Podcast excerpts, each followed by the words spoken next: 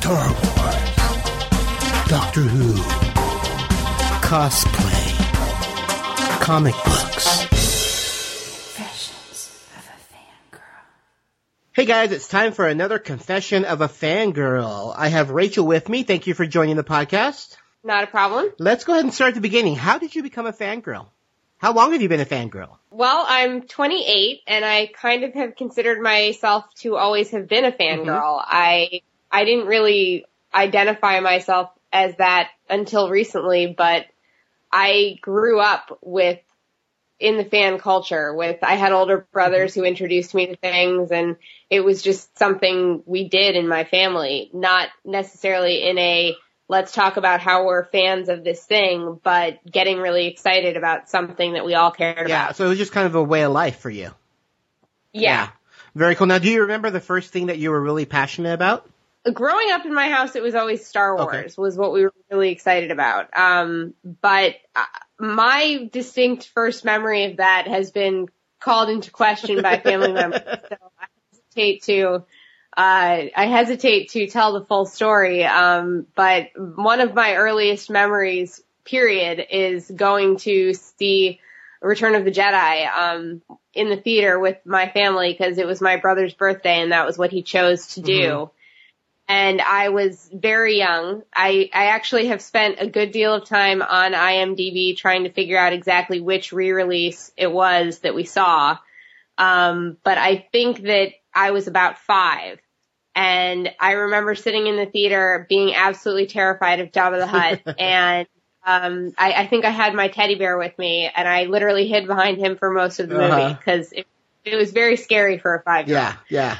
I can imagine. I, I became a fan after that. Uh, but yeah, I mean, it was really, it's, that, that's kind of my first, one of my earliest memories at all mm-hmm. is going to the movie with my brothers and my, my family. So I, it, I feel like it's always been a part of my life. yeah, that's great. And so Star Wars is all, that's your main fandom? Would you consider that? That is at the center of kind of who I identify myself as a fan. Um, but it's I, I'm I'm not a traditional fan in that I am super involved in the fan community. I I kind of fan about it on the outskirts. I don't do the message boards. I, I'm not you know really a presence in that online community that I know is around Star Wars and many other uh, movies of the genre. So I I consider it very central to who I am as a fan, but I don't know if I would identify it as my main fandom. Gotcha, gotcha. So are you, you are into other things? Uh, yes, I my fandom and my fan ishness kind of goes in all directions. I, my first kind of adult thing that I really was a fan of was actually Broadway theater. Oh, nice. so, so I kind of identify with that fandom, um, more so than I do with the movies, even though the movies are so much a part of who I am. Um, but that's really, that was where I got into message boards and, you know, the more online community around fanishness Mhm. than anything else was with Broadway theater and, uh, that kind of thing. I'm, I'm one of those people who quotes movies and knows all the soundtrack lyrics and all that kind of stuff. Yeah. And a lot of it comes from my obsession with Broadway and theater. That's great. I, I'm glad you brought that up because people don't, when you think of a fanboy or a fangirl, you're thinking genre related TV or movies. And it's Mm-hmm. kind of nice to know that being a fanboy or a fangirl of something doesn't mean it has to be a geeky related thing. It can be as you theater or Broadway, or it could be sports team, or it could be your favorite music artist. You know, it's, it's, it's having a passion for it. Right, right. And I mean, even the other thing that came up really early for me when I was a kid was uh, books. I'm I identify myself almost more as a nerd than a geek. Um, I'm an English, I'm a double English major, and I'm a writer, and I I read obsessively. And my first thing that I remember being really excited about outside of TV and movies and my family was getting completely addicted to Ender's Game mm. shortly after I learned how to mm-hmm. read. So I, I actually used to blame my brothers for wanting to learn how to read. I have I have older brothers. I'm the youngest and the only mm-hmm. girl, and the they both got obsessed with Ender's Game when they were about 10, 10 and mm-hmm. 8. Mhm. it's very young to be reading that kind of book, but they were obsessed with it and it made me want to learn to read because they wouldn't tell me what it was about. they like torture their little sister. Nice, yeah. very, very cool. Now, um, uh, let's talk about, let's go back to Star Wars. So, Okay. uh, we, are you a fan of the prequels? I have a love-hate relationship with the prequels. I I I appreciate them, but they are not the original trilogy to me and I I have a hard time not, you know, nitpicking the fine details. And they also coincide with a lot of the re-releases of the originals, the later re-releases of the originals where things were added mm-hmm. and things were digitalized and I still can't wrap my head around the ending of Return of the Jedi with the projections and the changing of the projections really upsets me still. so, um, I, I like them. They're fun to watch. I have them on DVD. I occasionally go through a period of a weekend where I just have to watch all Yeah. six, just for my own peace of mind. But, um, the, the, the second, well, the episodes four, five, and six are really the heart and soul of Star Wars to me. That's great. That's really cool. Now, are you, are you into the Clone Wars cartoon? Um, I've seen some of it. I haven't gotten to see all of it, so I I don't feel like I can speak with authority on it. But I've I've liked what I've seen. Yeah. It's it's cool. It's just I'm not as into watching things online or even reading things online. I like paper and I like watching things on TV and on the movie screen. So I haven't gotten quite as into it as the original Gotcha. movies. Gotcha. Very cool. Now let's go. This is a hot topic of late. Uh, is is girls and geek, or girls being Mhm. geeks. Now, obviously, there's al there's there's always been geeky girls. For you Mhm. know, maybe they're not as prevalent as geeky boys, but they're definitely they're Mhm. definitely out there. But it, it, the past, I would say, probably ten years, being a geek is actually becoming cooler. You know, it's, we're Mhm. becoming the in crowd, and so now people are proclaiming to be geeks, and they're getting flack for it, especially beautiful women who say they're geeks. Mhm. Now, what are, what are your feelings on that?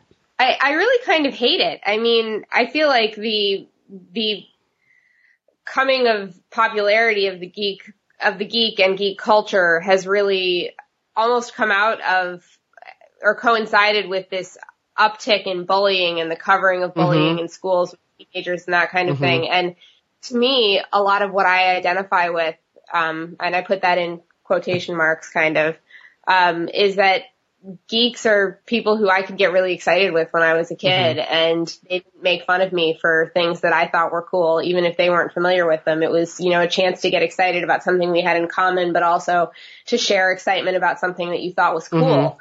And the fact that bullying is now becoming a part of geek culture is upsetting to me because it's something that I don't ever want to identify myself with. Mhm. So fact that if I identify myself as being excited and passionate about something and therefore being called a geek, it's, I, I don't want somebody to say that I'm being mean to another geek because they're excited. Like that, it's such a, I don't, it's, it's such a juxtaposition and so, it's so bizarre Yeah.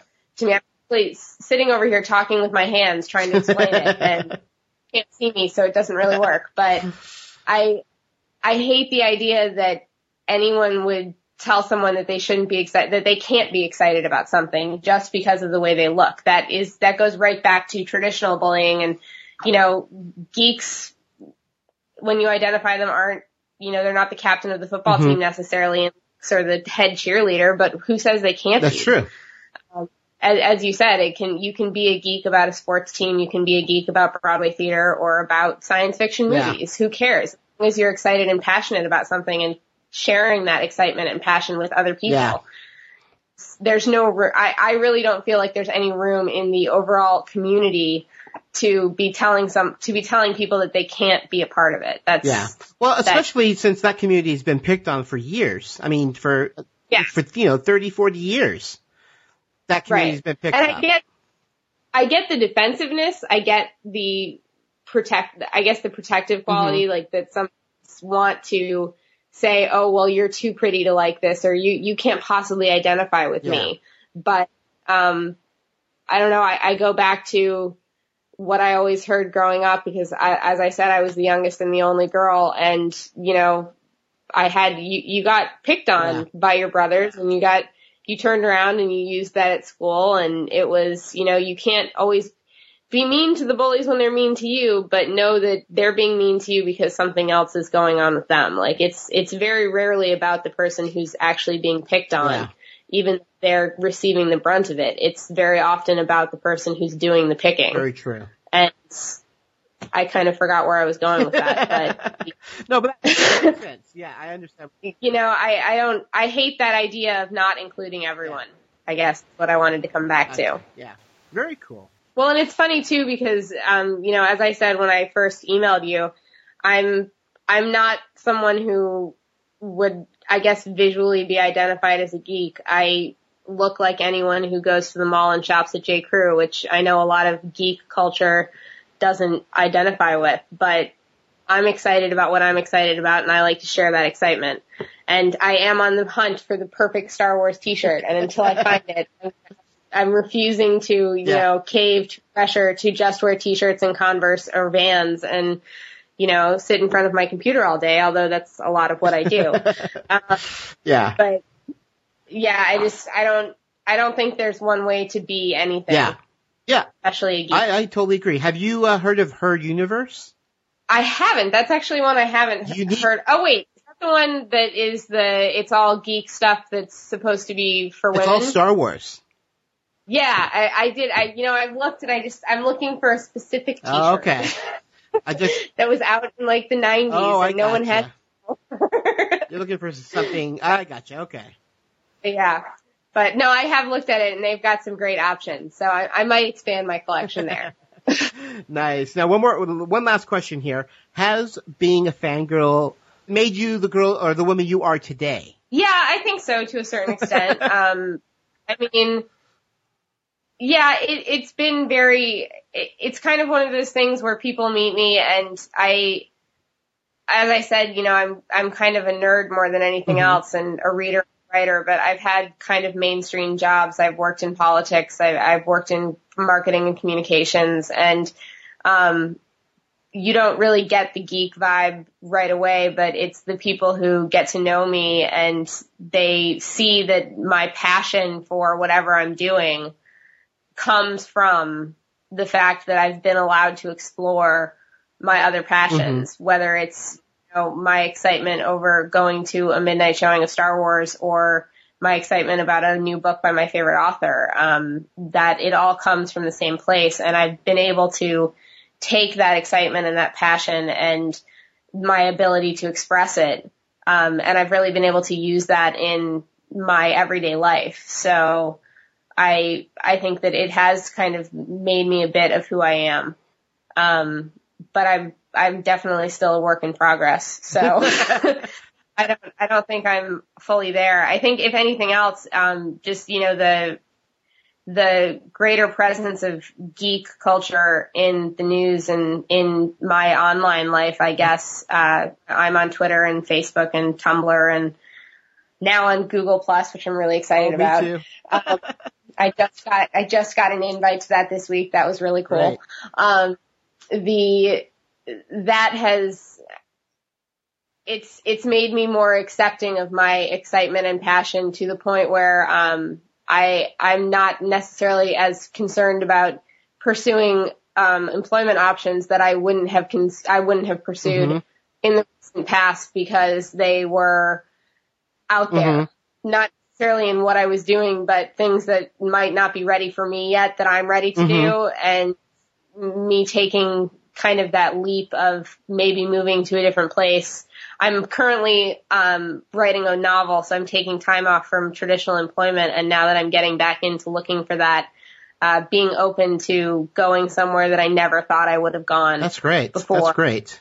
Uh, Yeah. yeah, and you know, and not just having a supportive family who's excited about my op- my opportunities, but also having friends who I've definitely met in real life, but our primary mode of communication is online. Um, it's it's very much it it makes me feel more confident about you know leaping off the ledge without a ground in sight. Yeah.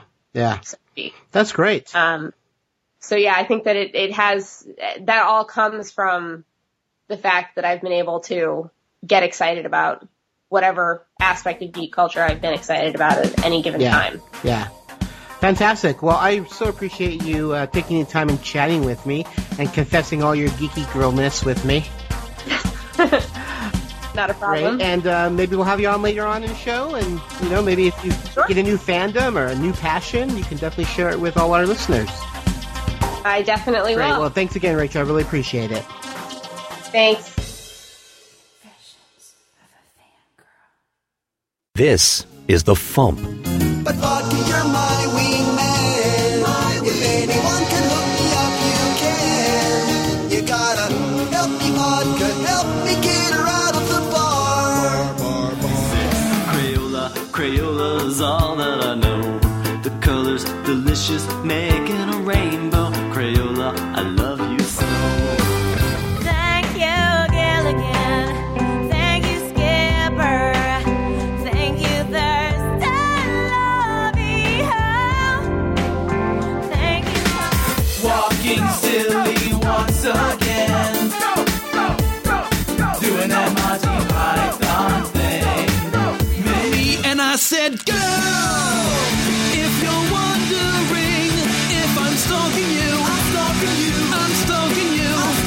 That's the Funny Music Project at thefump.com.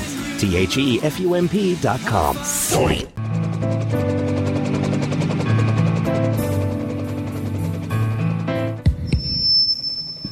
Attention, attention, it's finally here, the first and only podcast dedicated to one of the most groundbreaking television series in history, MASH. Join the hosts of MASH 4077 podcast, Kenny, Meds, and Al, as they discuss their thoughts episode by episode. They will also share with you some little known behind the scenes information, trivia, and so much more. Find them on iTunes by searching MASH 4077 podcast or online at www.mash4077.podbean.com. Confessions of a Fanboy is a Geeky Fanboy production and has a Creative Commons Attribution, Non-Commercial, No Derivative Works 3.0 United States license. All rights reserved.